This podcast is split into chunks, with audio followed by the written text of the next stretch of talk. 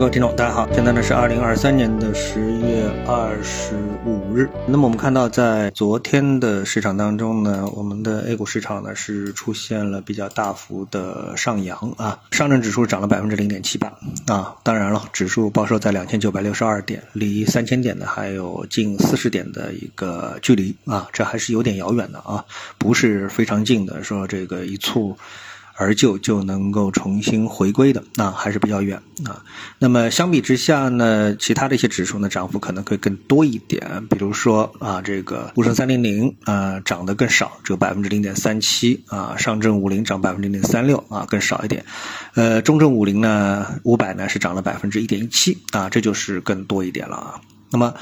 呃，这里面其实啊，我们看到的是一个比较。呃，不符合逻辑的地方啊，我能说不符合逻辑的地方在哪里呢？就是说，嗯，这则消息的意思是说啊，中央汇金公司今日买入交易型开放式指数基金 ETF。啊，并将在未来继续增持。那么也就是说，他买的是 ETF 啊，它不是像上次一样的，那么只是针对四大行啊，农行、中行、建行、工行，而且资金也很少，花了四点七七个亿啊，那么就把这事儿干了啊。然后呢，指数呢可以说没什么反应，那么继续的呢是向下的这个行走啊。那么买 ETF 的话呢啊，那么我们就知道，那因为 ETF 呢是针对的一揽子的股票。那它是按照 ETF 当中的一个权重，那么买进 ETF 当中所持有的所有的股票啊，这是由基金公司去操作，而不是由汇金公司直接去下场。嗯，因为他买的话，嗯，就买银行啊，这个显然不能为市场所接受。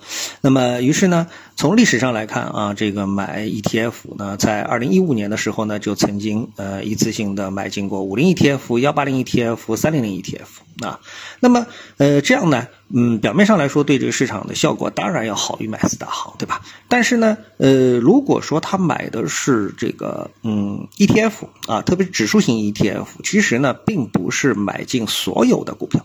啊。那么在二零一五年的时候呢，由于要救市，所以当时的一个情况大家都知道，那么这个资金啊，呃，特别是国家队，它其实是不论股票的大小，不论是不是蓝筹，不是蓝筹啊，蓝筹非蓝筹，它都是一律买进。啊，所以呢，覆盖面非常的广，那么这个呢，使得市场整体呢是出现了一个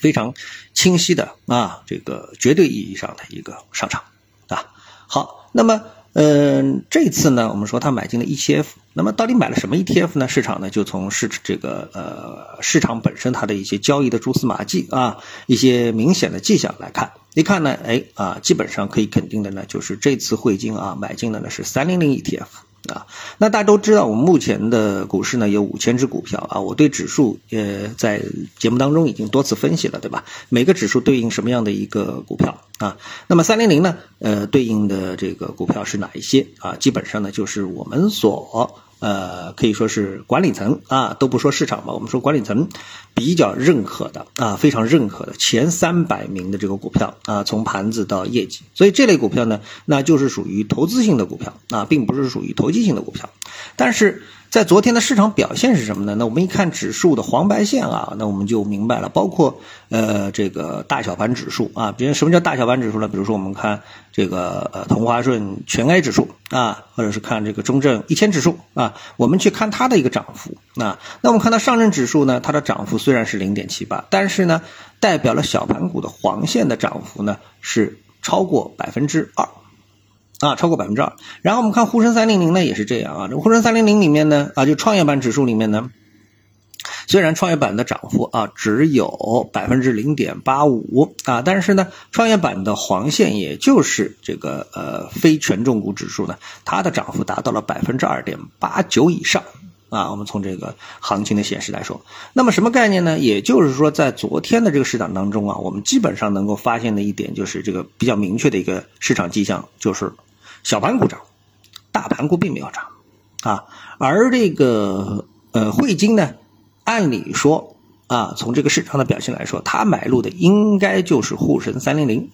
啊，他不会去买这个市场上面啊，就是我们之前在对指数分析，就指数分几个层面，到哪些层面就已经不是指数基金所能覆盖的，对吧？第一梯队是上证五零啊，第二梯队是沪深三零零。其实上证五零跟沪深三零零是重叠的啊，但是呢，沪深三零零之后的中证五百呢，那跟沪深三零零就没关系了啊，两者是不会不重叠的。那中证一千呢，又和中证五百呢又不重叠。那么所以呢，前面三百只股票再加五百只股票再加一千只股票，那也就是一千八百只股票。啊，也就是说，汇金要买的话，它最多啊，最多最多买到这个中证一千。那我觉得这可能性都不是太大啊。当然不不能不能绝对的意义，因为这个我们从现在的新闻当中也看不出啊，这个汇金到底是不是买到了中证一千。那即使买到中证一千，那我们说这个市场后面啊，市场这个后面啊，去掉一千八百个，还有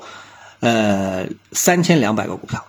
对吧？一千八加三千二等于五千啊，也就是说还有三千二百只股票以上的这些股票，那是没有得到市场的这个，而且没有得到汇金的照顾惠顾啊，没有得到它的惠顾啊，因为也惠顾不了他们，因为没有 ETF 是针对这三千两百只股票的。啊，但是呢，我们看到指数的表现是什么呢？是特别是上证指数显示的非常明确啊，因为上证指数是针对所有的股票的一个指数啊，是把所有的股票上证上交所上市的股票都揉合在这个指数里面啊，所以呢，黄白线就代表了什么？黄线涨，黄线比白线涨得好，就代表了小盘股比这个呃大盘股涨得好啊，所以这就是一个什么呢？就是明明汇金买进的是。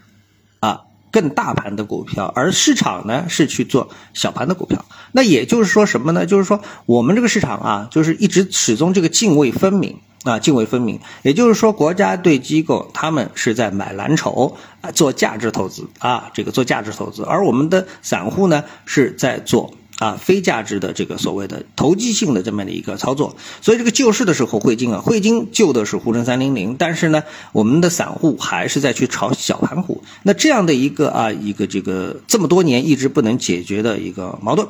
啊，这些矛盾，那么能不能在这次救市当中得以扭转啊，使得市场呢真正意义上出现什么呢？就是说这个所谓的救市的正反馈，啊啊，救市的正反馈就是我汇金。那个钱进去了，那我的市场就涨了，并且一直在涨，趋势性的上涨啊！散户也挣钱，这个机构也挣钱，起码账面啊，账面财富，账面应该我能看到的，能不能达到这一点呢？我觉得很难。为什么？因为我们的散户也好，庄家也好，他能够改变啊，去这个呃，不去跟大庄，而是去做自己小庄的这么一个习惯吗？我觉得非常的难啊，这个才是市场啊能够出现持续性上涨的，我觉得特别大的一个困难之一啊。好，谢谢各位的收听，我们下次的节目时间再见。